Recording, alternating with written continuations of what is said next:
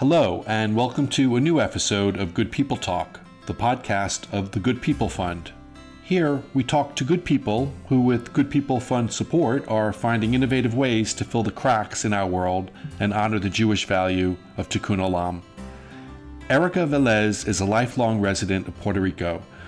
She founded Puerto Rico Lit, a volunteer driven disaster relief organization, to address the devastation and human dislocation caused by twin hurricanes, including Maria, that wreaked havoc on the island in 2017. The Good People Fund partnered with Puerto Rico Lit to ensure that necessities such as mosquito netting, nebulizers, building supplies, and appliances were acquired and distributed where needed. While the island and its residents are still recovering from the hurricanes, they're now dealing with a swarm of crippling earthquakes that have hit since last December. Thousands of people have lost their homes, structures are unsafe, and supplies of water and electricity and other necessities have been interrupted on parts of the island. The Good People Fund and Puerto Rico Lit are partners once again to address these needs, which are evolving. In this podcast, Executive Director Naomi Eisenberger speaks with Erica Velez in a phone hookup late last week. We join them now. I know it's late afternoon, almost early evening there in Puerto Rico. Just to make our listeners a little jealous, what's the temperature right now? it's around 95. 95 degrees. Okay, well, you and I have been connected since the the hurricanes uh, in uh, two years ago, and um, we've worked with you and your organization Puerto Rico Lit over these past two years doing relief work and providing people with items that they've needed even now two years post hurricane but lo and behold puerto rico is hit one more time but this time with with earthquakes.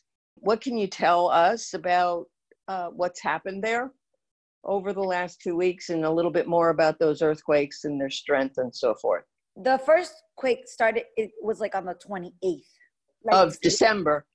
Uh, sorry of december. And it was very light. It it, it didn't really make people scared or anything. It was just kind of like a little warning. Mm-hmm. then the big one came on the on the 7th and Right. that was five, 5.9 which is almost a 6 and that brought on a lot of um, destruction on the homes a lot of them just completely fell down to the ground. And um, after that, uh, we've continued to have smaller ones. And as days pass, we have less and less, but we still have at least one a day. So you're getting them daily, even though it may only be one. Correct. And the area that is affected by these most is where? Okay, so it's a southern, the west southern part of the island, and the municipalities that are mostly affected, their names are Yauco, Ponce, Guanica, Ponce. Right. Yes. Peñuela and Guayanilla. Those are the ones that have been highly affected. Do you know how many people approximately live in those regions? Um, we don't have an exact count, but I do know that in the news it came out that we there was 4,500 people affected by this. Yeah. And I think you just shared with me the number of homes that have to be rebuilt. The engineers and architects already started working. They're doing assessments on um, how many houses are actually destroyed that need rebuilding or reconstruction, Mhm. and around 1,700 um, homes. one of the reasons that the Good People Fund has benefited and enjoyed working so much with Erica is that she essentially acts as our eyes and ears on the ground. I know, Erica, that yesterday you went on a, a sort of official fact finding trip to the region. Yes. And if, you could tell us where you were and what you saw. Yes. All right. So we visited um, Guanica and Peñuelas, which is one of the two from the five that I mentioned before. On Peñuelas, we took um, supplies house to house. And what we noticed is that a lot of them said, oh, we don't need anything. We've already, people have already come and given us supplies. Right. So that surprised us. but it had already come up on the news that there was too many people going like good samaritans going down to the south to give help and from there we moved on to guanica and guanica we we went to the center that the government has set up for the people that lost their homes and they can set up tents there and live there for now Mhm. and we went directly to the place where they have all the donations and we asked um, is there anything that you still need and they asked just for deo- deodorant um, sheets blankets um, pillows and tents if we had any but all Right. the other supplies were already met so we left what we had that was related to that and we returned with some supplies back so what it means is that you know good Samaritans have really done their homework, which is good. We Mhm. also have the National Guard, which is right on the money. They're delivering house to house water and stuff like that daily, and they are um, giving security to those these centers where people are staying. Right, and there there are about about seven seven camps or settlements where people have set up. Around seven, if you if you count one in each um, like town, but people personally have just set up small camps like in their yards or or down the street, few tents together. They're just so afraid of sleeping indoors because they're afraid that a earthquake will come through in the night and they will not be able to run out on time. So it's a mixture between some people that have lost their homes and they have to sleep outside, and the other people who have not definitely like their roofs have not come down, but they're so afraid that it might that they're Right. sleeping out too. All due to the fact that um, the earthquakes have not stopped, so there's still a lot of fear.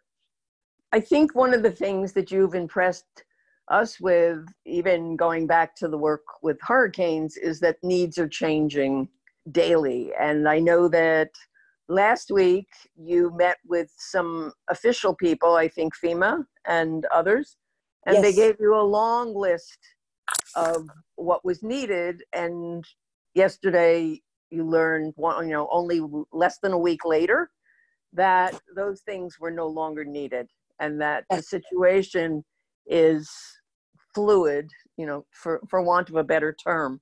And I- think one of the things that you taught us with the hurricane, and now we see it with this situation with the earthquakes, is that this is this is a marathon. It's not a sprint, and that needs will change day to day. Keeping that in mind, what do you see now as the most urgent needs, or what you believe will be needed in the next few weeks as things evolve, as kids go back to school and so forth? most urgent needs which is something we noticed yesterday is there's so many people like psychologically affected by this situation. Remember we lived through a hurricane only two years ago. This situation brings back a lot of ptsd and people are just so anxious and nervous that they don't want to walk back into their houses. So there's a we need a lot of um, psychological help and medical help medical help also for the elderly we have a lot of elderly staying in these shelters, but you know, when you have bedridden patients, you need to change their diapers, you need to bathe them, and that's not happening. So a lot of medical help in both sides, the mental and the physical. And then to add to this, they still don't have electricity in a lot of the areas. Guanica doesn't have electricity. What's happened is they're they're like a lot of the places are not open for for business. So these Mhm. people aren't working. They need to work to be able to rebuild their homes. And then on top of that since the kids are still not back in school because the schools have to be checked by the architects and the engineers before um, they allow children back in make sure the structure is not damaged. So the kids are still at home and the mothers can't go out to work either so it, it's kind of like a, a small snowball effect. It changes daily. Today in the news the governor said that they would they're going to start setting up big camps to start the elementary schools so the kids can actually go to school. The buildings are not um, completely checked yet. So that the economy begins to move so that the people start to going to work you know, slowly. So I see in the very near future necessity for school supplies, backpacks, things like that. Because once these kids start, they have nothing. They lost everything in that home that was destroyed. So um, I'm very keen on keeping on with the news so that I know when they're going to start and in what areas they're going to open up these centers. Your belief then is that any resources which come to you, you will dedicate to providing backpacks, school supplies for the very immediate future. Exactly. And, and in the perhaps longer term, investigation of ways that trauma can be addressed, whether that's with the exactly. kids in school or with the adult community. Correct. And um, those are things that you and I've discussed on previous conversations on per- the possibility of connecting with some of the schools um, that were affected and bringing in a some kind of program that would help these kids with, in terms of the trauma or even just to bring in a fun program so that they could remember how to laugh and how to feel good um, yeah. despite the circumstances that they are living under because you know kids that are probably seven or older are going to have very very vivid memories. I'm even younger than six now that i'm thinking of it. They're going to have very very vivid memories of what their lives turned into after the hurricanes yes and um, after so there's there are lots of opportunities here exactly I'd like to go back a little bit to the the time of the hurricane. Can you tell us a little bit about what prompted you to start Puerto Rico Lit? We were connected by somebody that I know who teaches at a private school in San Juan. That same week that the hurricane passed, on Sunday I was checking my Facebook trying to see if I could come up with some some of the news because we didn't have electricity. I saw this interview of this lady interviewing another lady up in the mountains in Barranquita. And the lady was explaining that she just needed somebody to come and help them with food. That it had been three days since they had been able to reach any food, that everything was shut down, the places were closed, and they could not leave the area where they were staying because it was all blocked by trees. And as she starts to ask for help, she begins to cry. And the reporter begins to cry with her. Mm. And then the reporter looks at the camera and says, please, anybody. It's not even the government, just anybody. Anybody that can come and help these people and bring them supplies and bring them food will be more than welcomed. And then they show a, small picture of the house. It's completely on the ground, all, all made in wood. And I was like, oh my God, what am I doing here? I'm supposed to be out there helping these people. So I took that little skit or interview and I passed it on to my Facebook page, my and my friends, and I, I I send it to my family and I send it to my closest friends. Right. And I said, I'm going to help this lady who's who's coming with me. And in a matter of a week, my whole garage was full of supplies. Everybody responded. And a week later, we did our our first trip to Barranquitas it took us a long time to get there because there was a lot of detours, a lot of closed roads because the trees were still on the ground. And once we got there, um, we like went up a small little hill and stood in the top of the hill and you know opened the car and said come over we have food and people started running out of their houses like little ants and mm-hmm. running to the to the car and and lining up in a, like a line and ask you know waiting for their turn to get food and when I saw that, I said, oh my God, this is so much bigger than what I thought. And this is just, we're just doing a small little piece. This has to continue. And so from then on, we started doing trips once a week. And mm-hmm. then those first five months, and then once a month after that. And we finished in April. So a good run. it was a very good run. Yes, but helped I, a lot of people. Right. But I know just from our work that continues with you that you are still uncovering people who have appliances that don't are you know that are waterlogged and have not worked and people whose sofas and chairs are waterlogged. It may be two plus years post hurricane but there are people who are still feeling the effects.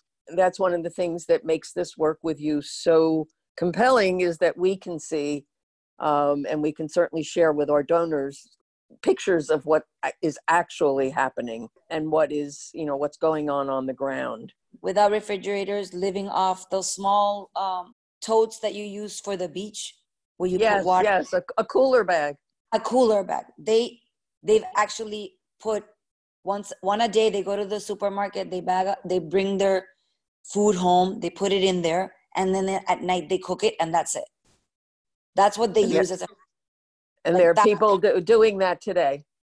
Yes. And I've also seen, like in the old times when you used to do like a bonfire. Yes. So they pull, they put, they they do the bonfire. They put a little, like a rack of a barbecue, and on top of that you put the pot. So those those appliances that you've spoken about that you've very kindly donated have gone to people in homes like that and the needs are still there. We know that. Oh, yes, the the needs continue to change as time passed, and I'm right. still working on on appliances not today because there's still a lot of um people that are bedridden, people that are older that cannot leave their homes, never went to the FEMA center to sign up to see if they could get any help. That are still today with the leaks on their roofs some of them because they weren't approved some of them because they didn't even know how to use a computer to be able to do that fill out the you know the forms yep. Those are the people we're still helping. We're going to continue to work with puerto rico lit and with erica because other than being on the ground there ourselves this is um, this is the next best way to um, to do this. And my spanish is not all that good. So um, um, going forward, we're going to um, work with Erica and wait to hear about backpacks and school supplies. We're hoping that all of the people who hear this podcast will share it with others and then hopefully join us to help Erica and to help the people in Puerto Rico who are suffering considerably from this latest this latest natural disaster and it's about the most direct way that we can think of to help people who are in need. Thanks, Erica, so much for your time. And you guys for um, all the help you've given us. Well, Very it's been it's been a pleasure to. It's great to work with you. I will get to Puerto Rico at some point, and uh, I have lots of people who want to go and want to become part of some relief effort. Uh, now we ha- now there are double reasons for doing so. So again, thank you so much. We'll be in touch. Thank you, guys.